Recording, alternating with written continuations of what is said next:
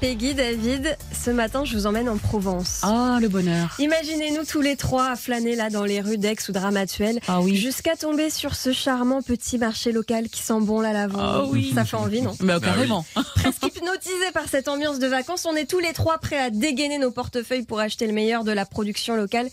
Et pourtant, vous pouvez ranger cette liasse de billets, David, enfilez plutôt votre trench de Colombo parce que sur les marchés, il y a des tas d'arnaques et on va les traquer. Je vous donne cinq conseils pour ne pas vous faire avoir. Non, mais attendez, quand vous dites des tas d'arnaques, Charlotte, on sait combien à peu près? Dans son dernier rapport, la répression des fraudes estimait que 30% des produits vendus sur les marchés présentaient des non-conformités. Ah ouais. Alors ça peut être soit un procédé de fabrication qui répond pas aux normes, ou alors euh, par exemple une origine France indiquée pour un légume alors qu'il est importé. Mais alors, comment on peut savoir euh, si on nous ment sur l'origine d'un produit C'est pas évident évidemment, mais si vous êtes particulièrement attentif à certaines choses, vous pouvez quand même déceler quelques entourloupes.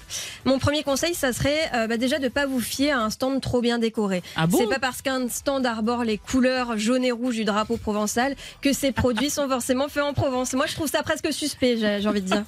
Et mon deuxième conseil, bah, ce serait de faire attention à l'étiquetage. L'étiquetage, il est obligatoire sur les marchés? Sur certains produits, oui. Par exemple, une huile d'olive doit avoir une étiquette qui précise le lieu de production de l'huile. À ne pas confondre, attention, avec l'adresse de l'usine de conditionnement. Parce qu'il faut savoir qu'il y a énormément d'huiles d'olive euh, qui sont vendues, qui sont en fait des mélanges d'huiles qui proviennent de toute l'Europe. Donc, c'est pas de l'huile d'olive pure en fait. Mais si, c'est de la pure, sauf qu'elle n'est Ah pas oui, faite à mélangé partir avec des d'autres mêmes. huiles. Exactement, Oh là là. elle n'est pas faite euh, forcément en France.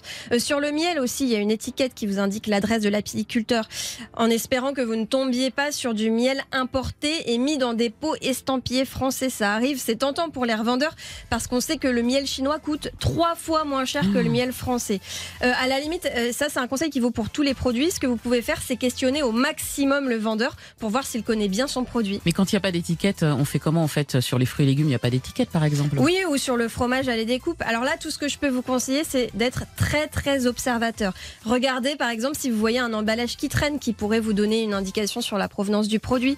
Et pour le fromage, à la limite, le mieux, c'est de prendre une des 46 AOP, donc appellation d'origine protégée.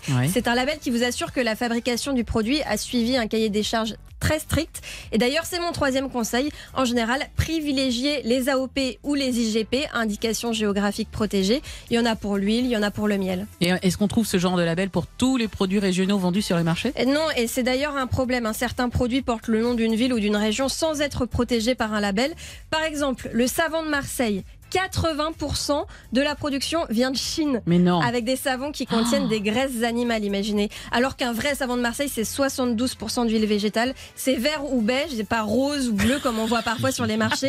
Et c'est estampillé d'une des quatre savonneries. Il n'y en a que quatre officielles qui existent encore. Bon, puis j'im- j'imagine que c'est pas le même prix qu'un savon fabriqué en Chine. hein. Non, alors c'est 4,50 euros les 400 grammes, alors qu'un savon chinois, ça peut être plutôt 1 euro, 1,50 euro. C'est mon quatrième conseil hein, d'ailleurs. Si vous allez acheter des produits locaux au marché, cherchez pas à faire des économies, c'est pas possible. Un litre d'huile d'olive française, c'est entre 16 et 30 euros. Un kilo de miel, entre 10 et 30 euros. Si c'est moins, c'est louche. Ah oui, d'accord. Bon, bah donc du coup, est-ce qu'il y a quand même des marchés où on peut faire ses emplettes euh, sans le stress de se faire arnaquer? Oui, vous pouvez opter pour les marchés de producteurs de pays. Ce sont des marchés qui sont organisés par les chambres d'agriculture et qui vous garantissent que tous les stands sont tenus par des producteurs. D'ailleurs, ils ont un site internet très bien fait où vous pouvez, vous pouvez vérifier la liste.